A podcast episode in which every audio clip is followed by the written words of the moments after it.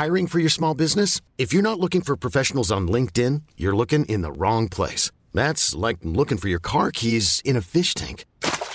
LinkedIn helps you hire professionals you can't find anywhere else, even those who aren't actively searching for a new job but might be open to the perfect role. In a given month, over 70% of LinkedIn users don't even visit other leading job sites. So start looking in the right place. With LinkedIn, you can hire professionals like a professional. Post your free job on linkedin.com slash achieve today. Hello and welcome to another episode of Queer Talk, a queer podcast that brings you a regular dose of positive news stories and fabulous interviews. Hi!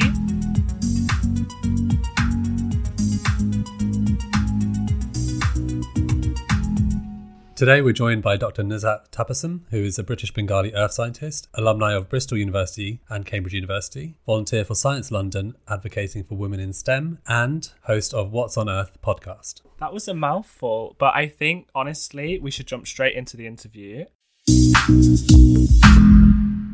Nuzhat, would you like to introduce yourself, your name, your pronouns? I mean, we've got your name down, but yeah, tell us a bit about yourself. Hey, so I am Dr. Nuzhat Tabassum, as Mufseen has already mentioned. Uh, my pronouns are she, her. So previously I was a natural scientist, that's what my undergrad was, and I loved studying the earth so much I decided to do a PhD on it. Um, so I did a PhD where I studied minerals trapped in diamonds to try and understand what's happening like hundreds and 200 kilometers below, below our feet. But as I was doing my PhD, I became interested in how society and science intersect, especially how, you know, the link between society and science and how, you know, science is not representative of society. Mm. And I wanted to like think like what impact that has on science itself. And I got more and more interested in trying to encourage and trying to make access to science better. And and that I became interested in education. So currently I work at the Royal Academy of Engineering within the education policy team to try and encourage access to science and uh, STEM in general. For our listeners I'm going to ask a very very basic question just that we're all on the same level playing field here. What is STEM? Okay so STEM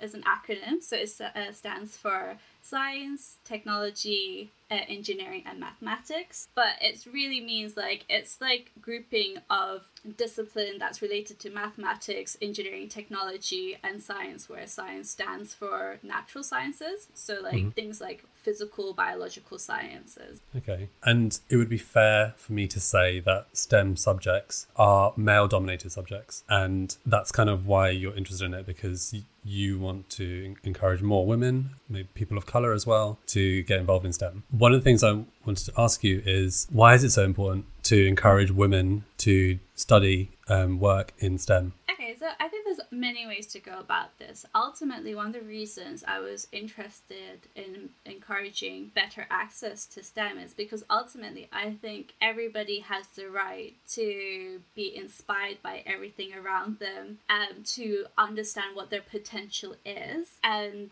have the freedom to pursue what they, you know, what their heart desires. So like if they look up into the stars and they're fascinated and they want to study astrophysics, I want them to be able to like jump into that interest or if they're if they're interested in knowing what makes a volcano or what's happening like 800 kilometers below our feet or how the heart works or how to build machines that like you know makes you travel from like here to another country in like record breaking speed. I want them to be able to embrace that interest and pursue it. Ultimately that is the reason. But we also know like from a more societal and science perspective we also know that diversity always enhances everything. For example you have better innovation when you have more perspectives put in you also have like a society that's more cohesive when you have like technology built to like include everyone's needs and everyone's desire. So ultimately there's two ways of looking at it but my my main goal is that i want any child that has a question to be able to be able to go forth and like answer it. You know i don't want any kind of societal barriers holding them back. It should be their choice. Yeah and you wrote an article for this uh, a few years ago for gal-dem magazine and was wondering, what are those difficulties like, when it comes to encouraging people of color, women, LGBTQ mm-hmm. people? What are those difficulties? I'm going to talk a little bit about like why we know there is like underrepresentation. So there's quite a lot of inquiries right now, and there are quite a lot of inquiries, but there's also like a lack of understanding of the underrepresentation. So, for example, we know that women make up like about half the workforce, right? But we know in mm-hmm. STEM, mm-hmm. women only make up like 27% of the workforce in the UK. But also, like back in 2011, in the last like national survey of LGBTQ people, we know that LGBTQ people are underrepresented in uh, professional, scientific, and tech activities in manufacturing, engineering, and construction. We know that when it comes to certain degrees, like engineering, a representative amount number of like ethnic minorities study engineering, but when you look at the engineering workforce, they're underrepresented. We know that ethnic minorities are underrepresented in science, maths, and uh, tech degrees, and we know that they're also underrepresented in postgrad research. Uh, and we see this in like statistics, like for example, we know that only 1% of professors are black. You know, that's not representative of the population. And one of the reasons um, this happens is basically down to sexism, racism, ableism, trans. Uh, and classism in the science community. So, but this manifests in different ways. So, for example, we know that ethnic minorities uh, have a worse experience at university, so they're less likely to get a first or a 2 1, which is like mandatory to get like certain opportunities. They might not be able to fit in with the STEM community or they're not accommodated for in their cities or workplaces. So, for example, I think when you uh, pursue a PhD, you would want to study like a particularly niche subject, but that niche subject might not be available to study anywhere in the world. Like particular cities or towns may have universities, but then you may not feel comfortable moving to a particular city or town. You know, that it could be there's more racism or there's more homophobia in that place, so you're not able to move as freely as others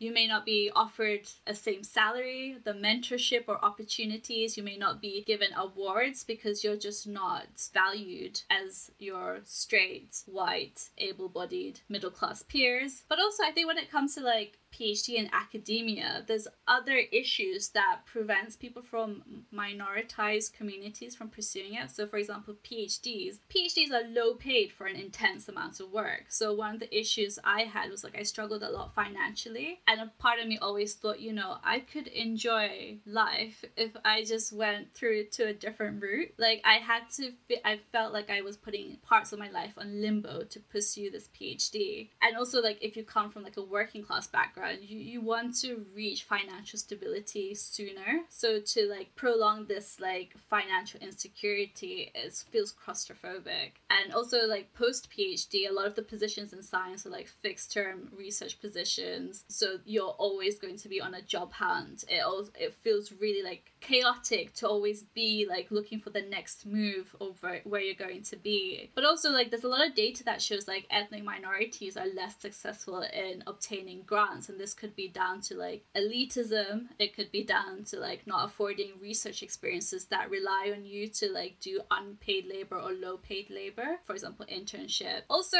bullying and harassment exists in the science community and there's not enough consequences down to to make sure that science are more inclusive and i think especially when it comes to like lgbtq communities and also ethnic minorities like i mentioned earlier that you can't move as as freely to do phds in certain topics, but sometimes, like, I think, especially in earth sciences, you have to do field work, and your field work that's mandatory might not be in a place that's safe for you to go. So, recently, like, Imperial stopped this mandatory field work to Oman because you are persecuted for being LGBT there. But, you know, previously that was a field work that they did, and they didn't think about this. They said, like, oh, there was no problem before, but that doesn't mean there's problems in the future, right? But the issues are that a lot of these EDI um, circles are dominated by like middle class class, able bodied, straight, cis women. And like I've witnessed a lot of like racism and transphobia coming from these women. So even when there's the, supposedly this initiative to try and make it more inclusive, that initiative is not inclusive in itself. Yeah. Do you want to come back for another episode to talk about white feminism?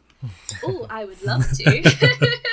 When it comes to the recruitment part, I'm going to focus a little bit more on race because, like I said, with LGBT, there's a, a lack of understanding because there's a lack of survey and data on it. And then mm-hmm. when it comes to data, there's also the question of ethics around that data as well. Like, how would you collect that data? I think just from like from personal experience, you could see that there's an underrepresentation. So when it comes to like race, it intersects a lot with economic inequality. So sometimes you're talking about race, but sometimes you're talking about class, and sometimes you're talking about both. So like when it comes to school, for example, there's a lack of specialized STEM teachers I think physics has like one of the the least number of specialized teachers. So when you have a lack of specialized teachers, you're you're going to get like possibly a less quality of STEM education. It's also reported that, for example, people from working class background are discouraged from doing STEM. So things like they're uh, persuaded more to doing double science than triple science. And then if you don't do triple science, then some schools say that you can't do STEM A level or you need a particularly higher grade to do STEM A level. There's also like teacher bias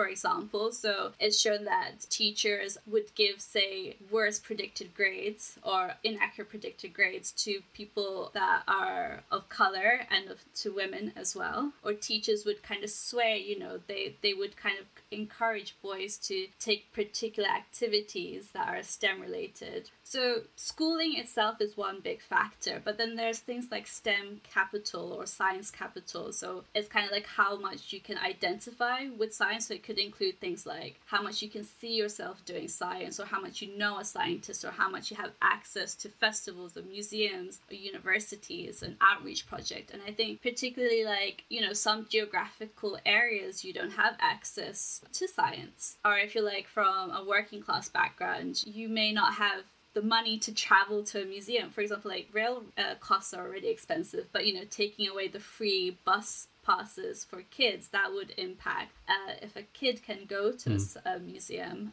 And another thing is that it's also the culture around STEM. When it comes to STEM, kids particularly associate science with being really, really smart. So you can be good at science, but you might not identify as being smart. And so you're less likely to do STEM subjects. And this particularly hurts like young girls. So they showed that, like, you know, they'll compare girls and boys, and then girls are particularly less confident, even if they're equally as able. So sometimes, you know, you look at physics results and you'll see, like, oh, actually, girls do better at boys than physics. But what happens is that a small number of girls take it and they have to be like particularly confident at physics so align themselves with STEM for them to take it, so they have a higher restriction. So only particularly smart girls, or particularly uh, when I say smart, I mean like you know education, like when it comes to education attainment. So girls with higher prior attainment go into studying, say something like physics A level, whereas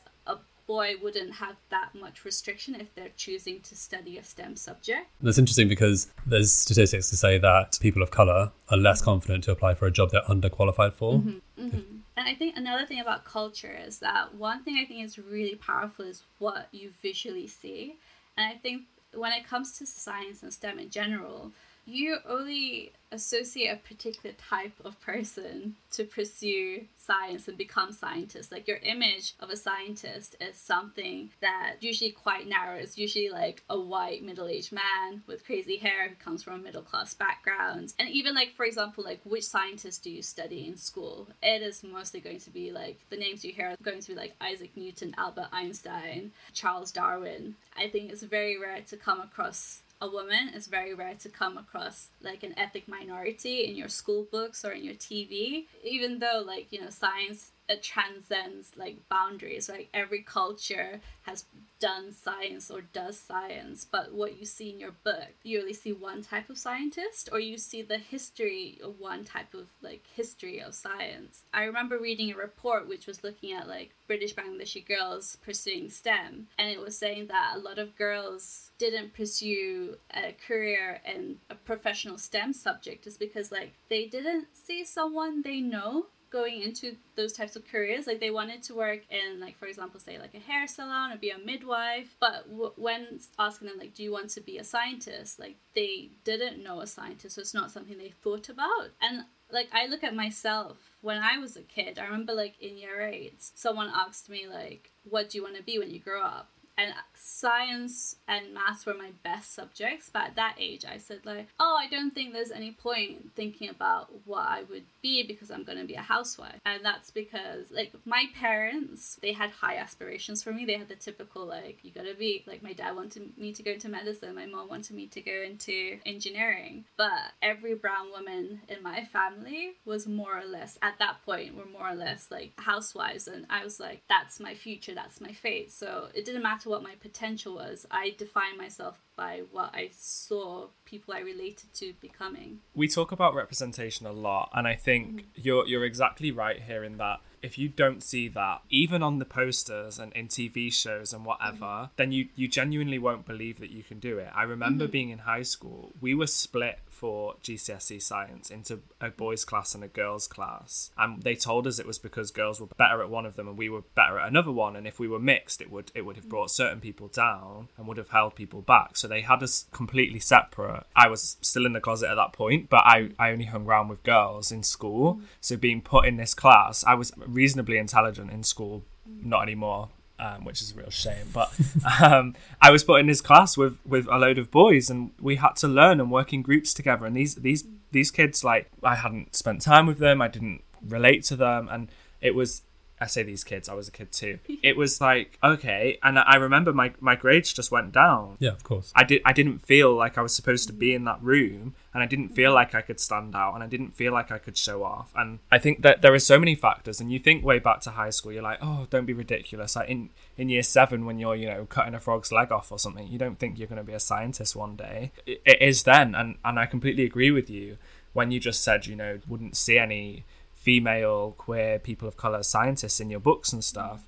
I mean, I couldn't remember any. And when you bring up Albert Einstein, Isaac Newton, I'm like, oh, yeah, of course. But I couldn't tell you a single queer, female, or, or person of color scientist that I learned about in school. And I think that was the same, you know, across the board. So I guess for you, it's amazing to see that you defied the odds of becoming a housewife. Um, and and look at you now. Like your your introduction was was lengthy and that's nothing to be you know i mean i appreciate it's a mouthful for Mufseen to read so that was that was a bit like mm, but yeah. it's so it's so good to see that. And like if you it, even just you existing and people seeing you and seeing you write an article or, or show up to a, a talk people are going to be like oh okay wait my future could be this. And so so that's really exciting think you touch a good point about queer role models as well, because I mean, historically, I mean, I could only think of one queer role model at the top of my head, and that's Alan Turing. And look what happened to him because of his queerness. Like, we didn't allow queer scientists to th- thrive. And I think another thing about like representation is that there's not there's not a celebration of the diversity in scientists or i'm not just talking about ethnicity or gender but also just like the type of person they are or the fact that they might have multifaceted interests. You know sometimes like you're given this impression that if you're interested in science, you have to be like submerged into that. You can't be another. Like, I think scientists are just shown in this one kind of narrow representation. Yeah, you, you can't be a human as well. Just mm-hmm. you, you're just a scientist. You're just a brain, and you are mm-hmm. you're you're labeled by your accomplishments rather than by like you just sat here and spoke to us about WandaVision mm-hmm. and seen you open up and be all excited about that and nerd out a little bit. Like you're that person too, right? I guess this brings us on to talking more about your queerness and your sexuality. You told us earlier, we had a little chat before recording today.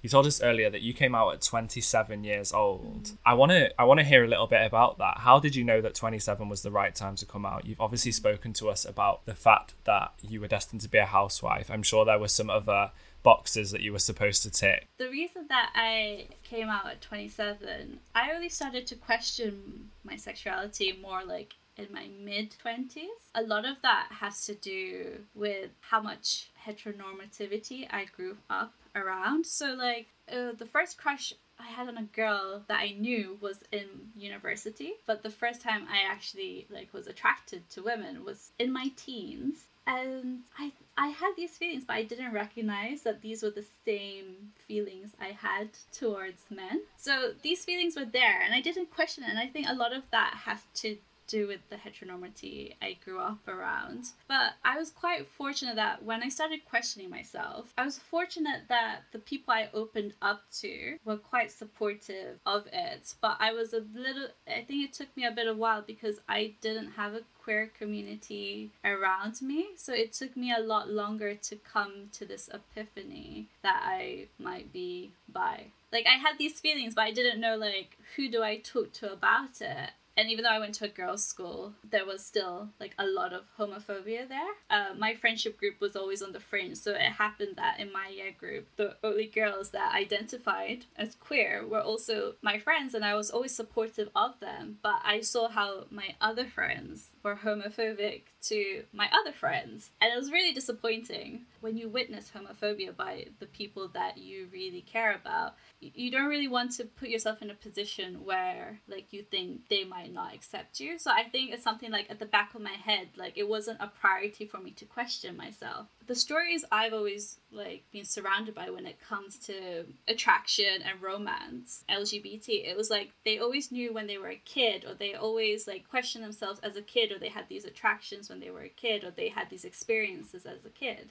For me to like think, oh, I never had these attractions when I was young, I thought I was, you know, you're, you're kind of set in your way already. That how could you like question yourself when you're older. So again, I didn't question myself because I I didn't think that your attraction would change through time or like you would have these epiphanies through time. So that's another reason. And like the last reason, I'm gonna say like I was in a relationship quite early when I went into uni and that lasted six and a half years. So again, I'm not going to question during that time I was in a relationship, I never really thought to like question. I realized I had crushes on other guys, and during that relationship i had attraction to other women but you know i didn't sit myself and think about it because again i was in a healthy relationship that i thought was going to be my only relationship so yeah. there was a lot of factors as to like why i didn't start to question until i was 25 26ish i really don't know how it came across uh, like in my head other than it was just a sudden me sitting down and thinking and i'm like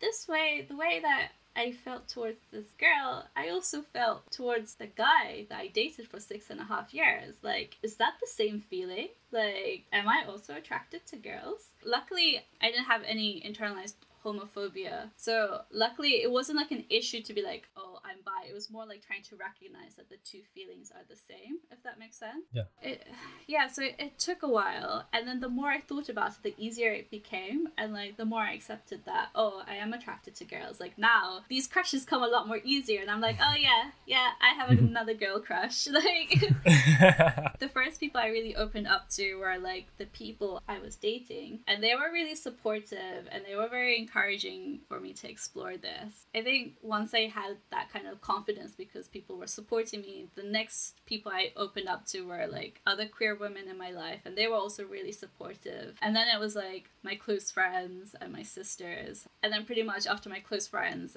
it was on social media because it's really hard to like come out. I think. Um, how do you do it? Do you like make a massive like uh, yeah. text message, group message saying like, broadcast message to everyone.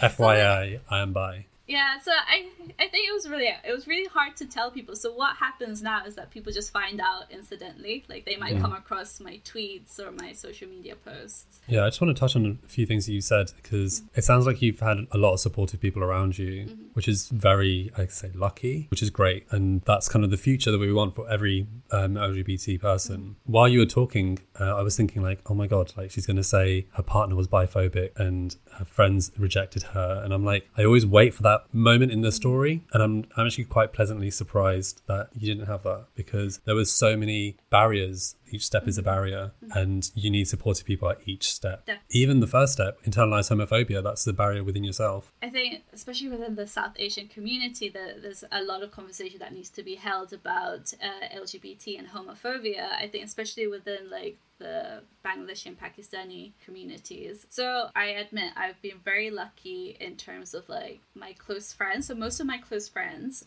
are from like ethnic minority background or from like a Muslim background. And sometimes I do wonder like if I had said this to them five years ago, would they have reacted the same way? Because I think with time, a lot of perception has changed. I, I was never religious, uh, but a lot of my friends were in Islamic society in Cambridge University, and a few of those friends found out incidentally through my social media. And they they've been like supportive and they've like talked to me. My close friends are all from majority of them are like from Bangladesh. And I told them quite early on and again very supportive like last time I met up with one of my close friends we were talking about our dating life and like he was joking about it. He was like oh this girl is so cute like you'd swipe like right on her if you saw her. So it's like nice to be able to like joke and have them accept it. But I have to say like I I'll be honest I'm not not out with everyone. Like my parents, I haven't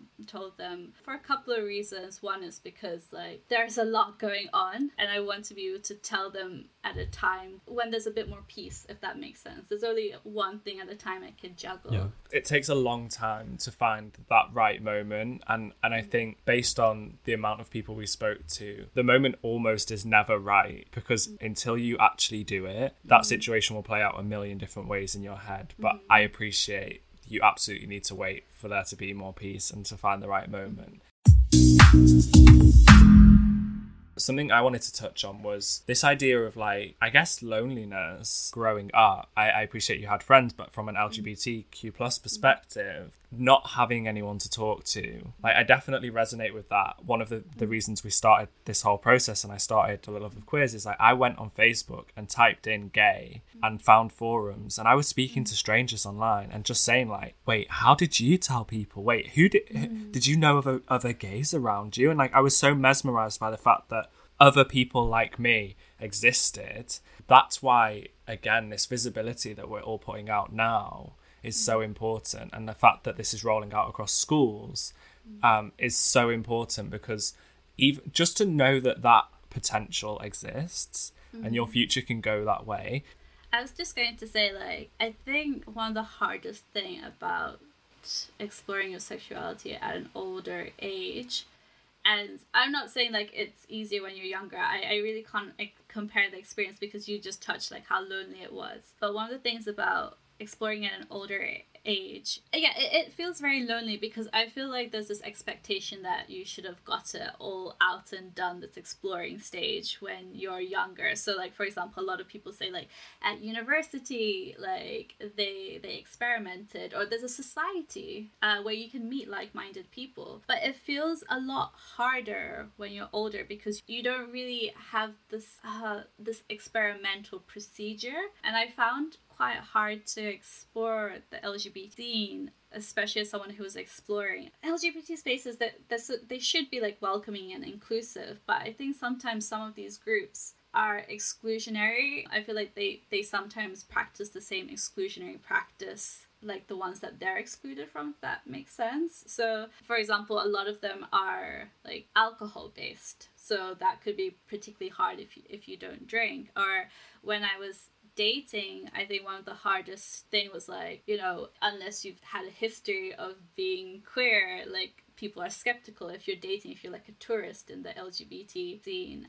I didn't really have anyone to go to the events with, which is really scary. Like to go by myself, it was really scary. Or trying to like convince people to come with me, they they might not feel comfortable because they think that they're taking up space and trying to like go out of outside your comfort space it's really hard anyway trying to explore the lgbt scene by myself was very very hard I think a lot of queer people do discover themselves later on in life mm-hmm. because we do have heteronormativity like enforced upon us. Very different to me because I, um, I think maybe Spencer as well. Like we, me and Spencer knew from a young age that we were gay. That kind of experience that you were talking about, like uni and mm-hmm. experimenting. Like I, I did do that, mm-hmm. But I know a lot of people don't don't do that. Mm-hmm. And like you said, harder once you're out there because you mm-hmm. don't have that kind of network anymore. Yeah. And then you're coming in from the outside rather than coming in from the inside. We can talk about this forever. Like, why is LGBT space not access- accessible to people for people who are curious exploring people who live on the fringes of society like we need to keep making it accessible because i think once you're in it you know you've got your community you've got your chosen family you've got your network set up it's quite easy to forget what it was like when you were first trying to explore and you were first trying to get onto the lgbt you know whatever it is the ether of the lgbt life because even hearing this like I, I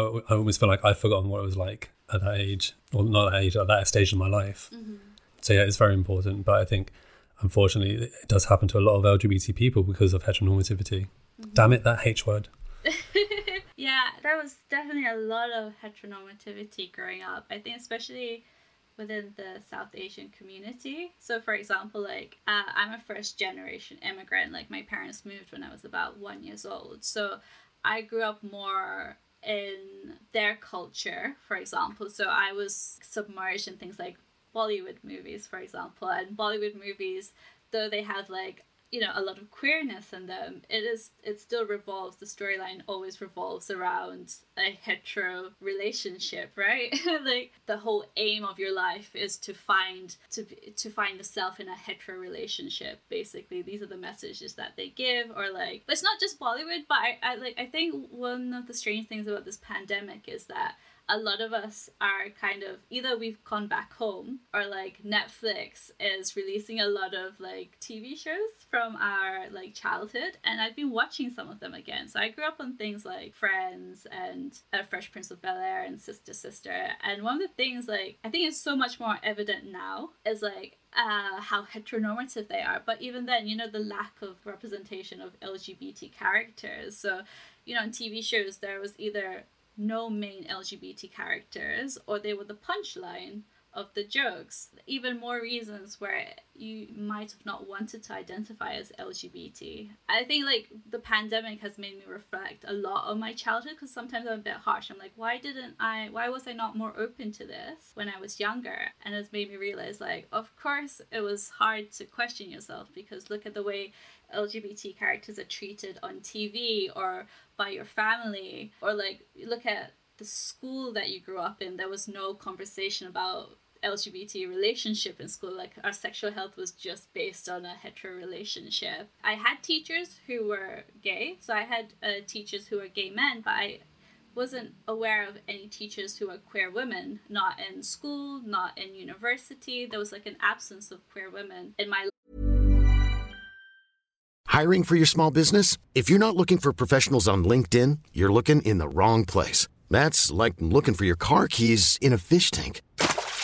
LinkedIn helps you hire professionals you can't find anywhere else, even those who aren't actively searching for a new job but might be open to the perfect role. In a given month, over 70% of LinkedIn users don't even visit other leading job sites. So start looking in the right place. With LinkedIn, you can hire professionals like a professional. Post your free job on linkedin.com slash achieve today.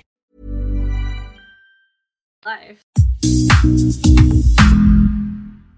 So the idea of heteronormativity being forced upon women has, has come up in previous episodes of Queer Talk. And I find it interesting and saddening that this happens a lot to women, especially women from South Asian communities. I was like, how do you navigate and negotiate that with your family? It's a journey that I'm still kind of going through. And I think the journey of like me trying to navigate heteronormativity is quite similar to how I navigate my passion for science. Because growing up, and I know this is a huge generalization, not everybody's experience is the same, and I'm generalizing my experience. So I was just surrounded by heteronormative culture. But I think, especially like when growing up in a South Asian culture, a lot of the thing that's really passed down, or like what I witnessed, or what I was taught was like, you know, you have to be like an obedient girl that follows rules. You have to be like timid and humble. You have to like be very respectful, but you you just have to like stay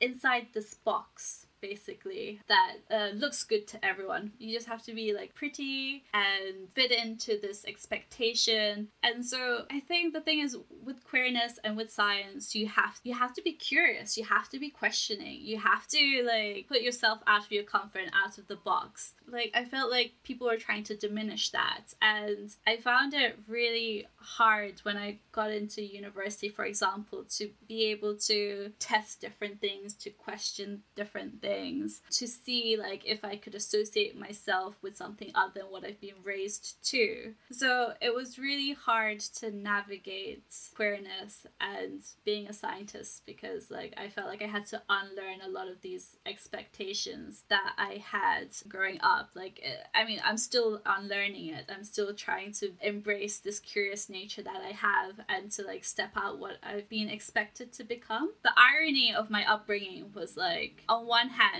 I'm surrounded by like heterosexual relationships, like in Bollywood movies and relationship, like the relationships I witnessed.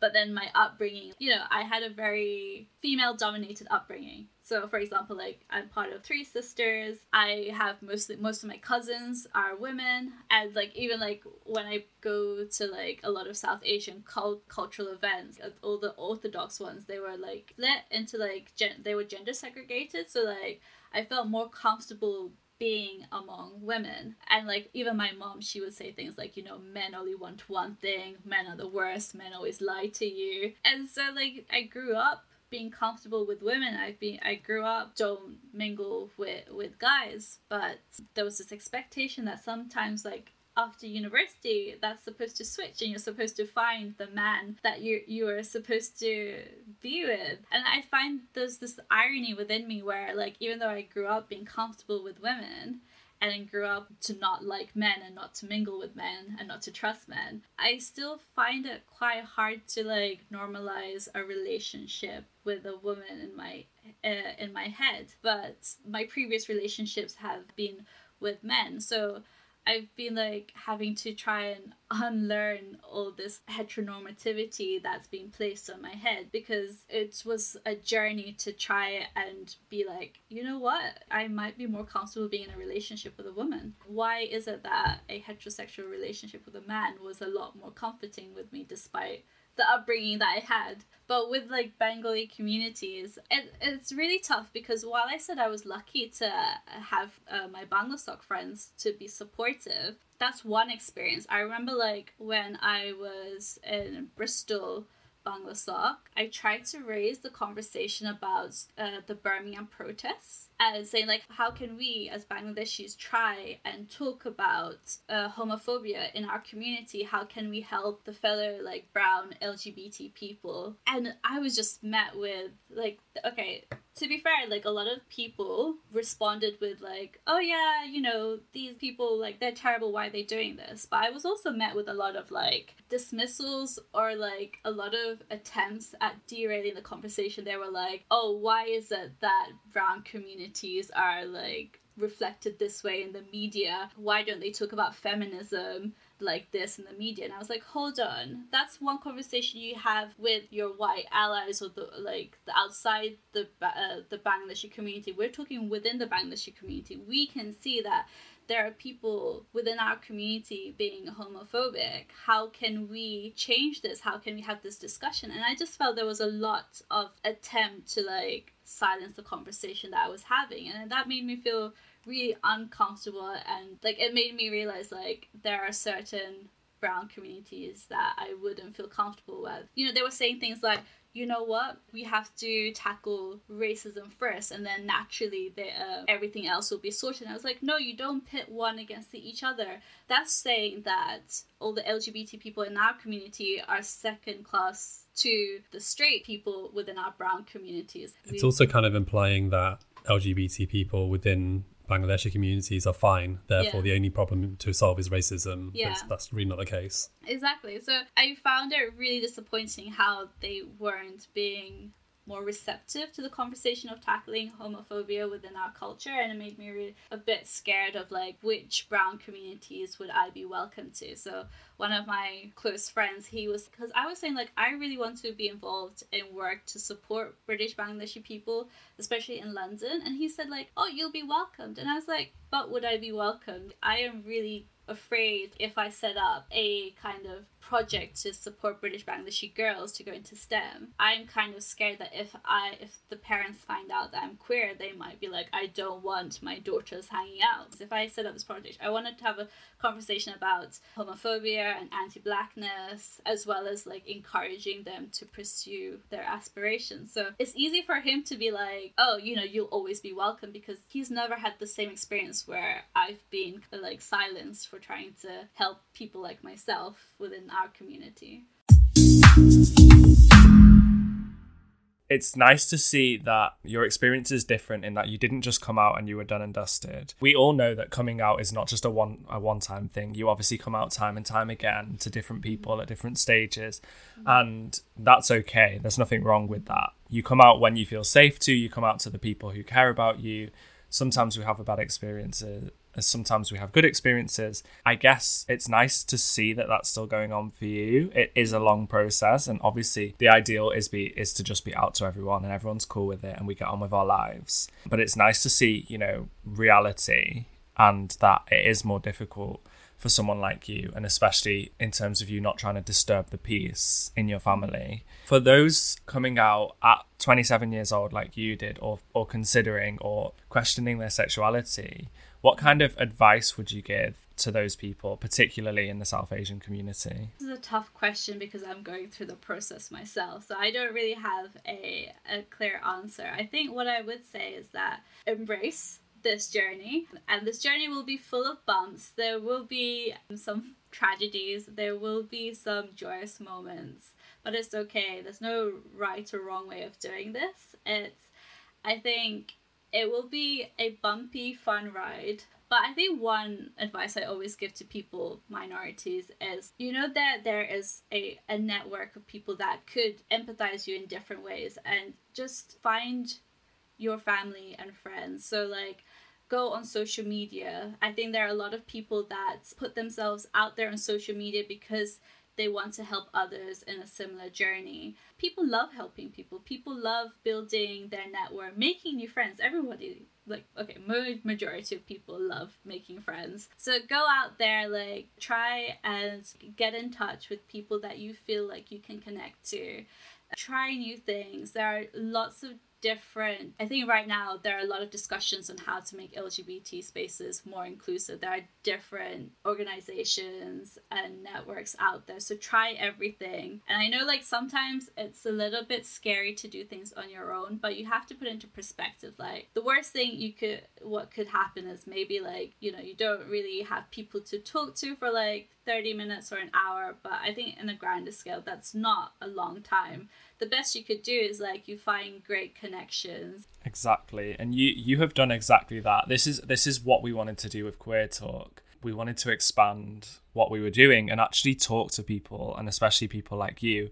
And as a fellow podcaster i appreciate you've you've done this with what on earth. And what made you decide to use podcasting as a means to communicate with others? Have you have you been able to share stories and find more people you know find your community through that? Oh, definitely. I think one of the reasons uh, I wanted to start What's on Earth with my friend Jasmine Scarlett was because I've noticed that I think especially minorities, LGBTQ, ethnic minority, um, working class people, when they are trying to be visible, sometimes they get pigeonholed as like the ambassador for their identity and you you'll see that sometimes there are like great STEM researchers out there, but they're only known for a lot of the equality, diversity, inclusivity work that they do, and rarely for the, the science or the research that they do. I met such great people because of our views on how to make science accessible, but I hardly knew what they did. And I realized that this was the case where they're not allowed to shine for their actual science. They're they're only seen as this one identity again. So I wanted to, to give a platform where they talk about their research to their heart's content, but also give them a platform where if they wanted to rant something about science, or if they wanted to like share an idea, or if they wanted to just talk about something, that they had a platform where they could speak about it uninterrupted or interrupted by us. With good questions. So I thought podcasting would be a, a, great way to be able to like promote and celebrate them. Yeah, Amazing. I love that vision because LGBT people, obviously, we want diversity, inclusion, we want accessibility. You know, we want all of that, and we want to advocate for all of that. But we are we also have day jobs, and we also have you know stuff that we're interested in. So I love that you've made a podcast to create that space. Absolutely. I think we have one final question for you. This has been a really like unique insight into into STEM, into more of the South Asian community, and also into, like I said, being in, on the journey currently. You're not like, oh, this happened a few years ago, like I'm over it now. Like it's nice to see that as your platform grows and more and more people hear your voice through What's on Earth and all of your work expands, where do you see yourself moving forward and what's next for you? more difficult questions. So I'm at this like I'm not just experimenting with my I my sexuality at this stage. I'm also exper- uh, experimenting with my career because like I knew as a kid that I loved doing science, but I never knew what I wanted to do beyond a PhD. So right now I'm this stage where I'm experimenting what career I want. So I've tried science and I really enjoy doing science, but I also need to recover because I I didn't have such a great experience in my department as I I faced quite a bit of racial harassment there, and I have a bit of trauma from that. So I really wanted to give myself kind of time to recover from that. Like I said, like I was really interested in encouraging accessibility to science. So right now I'm working in education policy and trying to see like do I like education policy? Is this what I want long term? I think what the hardest thing I think when you're a minority is is that sometimes you you feel the pressure to try and help your community and sometimes like I think like is this something I really want to do because this is what I enjoy doing. And I know I enjoy doing it because Monday is not a pain for me. I look forward to my work. But then sometimes I think like, but am I doing this because I feel like I have a duty to my community? Like, do I actually love science? If I am I being held back? Uh, so I'm right now trying to explore my career choices, and everything I touch upon is upon this like expectation of how life is supposed to go.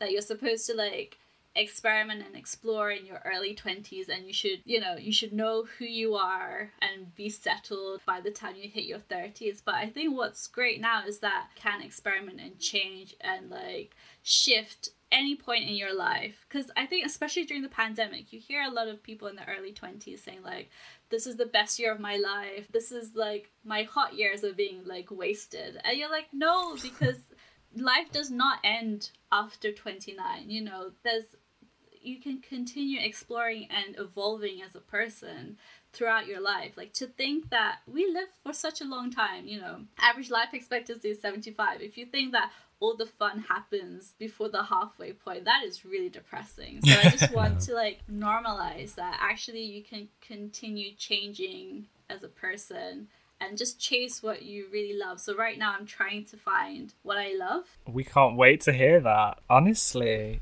I really hope life doesn't end at 30. You'd be screwed if it is. You're absolutely right. Like, there's so much pressure on people up until that point, 30. Mm-hmm. And then after that, it's like, oh, just you know, wither away and do whatever you want. But it's like, no, life is way more interesting if you just keep changing throughout. What I've mentioned before is that I kind of grew up with a lot of expectation of how I should have turned out to be. And it took a long time for me to unlearn that. Like, for some people, they're lucky enough to unlearn it when they're younger. I've spoken to like a few of my South Asian friends who are women, and I found that we're all quite similar stage where we're like, you know, we're we're becoming a lot more confident. We're we're becoming a lot more aware of what we want and what we want to do and we've unlearned a lot of these kinds of expectations of us and we're finally being able to like chase what our heart wants different people reach that moment at different time and i think we should be just able to embrace that there are different lives and it's okay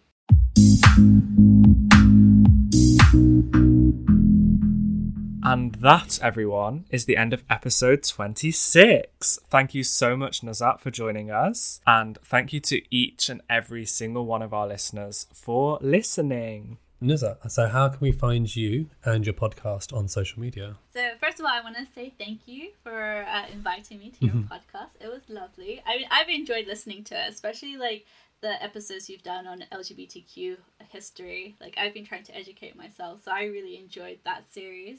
If people wanted to find me, so my username is at then she appears. It's the same for Twitter and Instagram. For my podcast, it's called What on Earth. You can find us on Spotify, iTunes, or all of your favorite podcasting app. Uh, but if you wanted to find us on Twitter, it's called at What on Earth Pod. Amazing. Lovely. So do not forget to let us know that you have listened to this episode on socials. We are on Instagram at queer underscore talk and on Twitter we are queer talk underscore. So until next time, bye. Bye.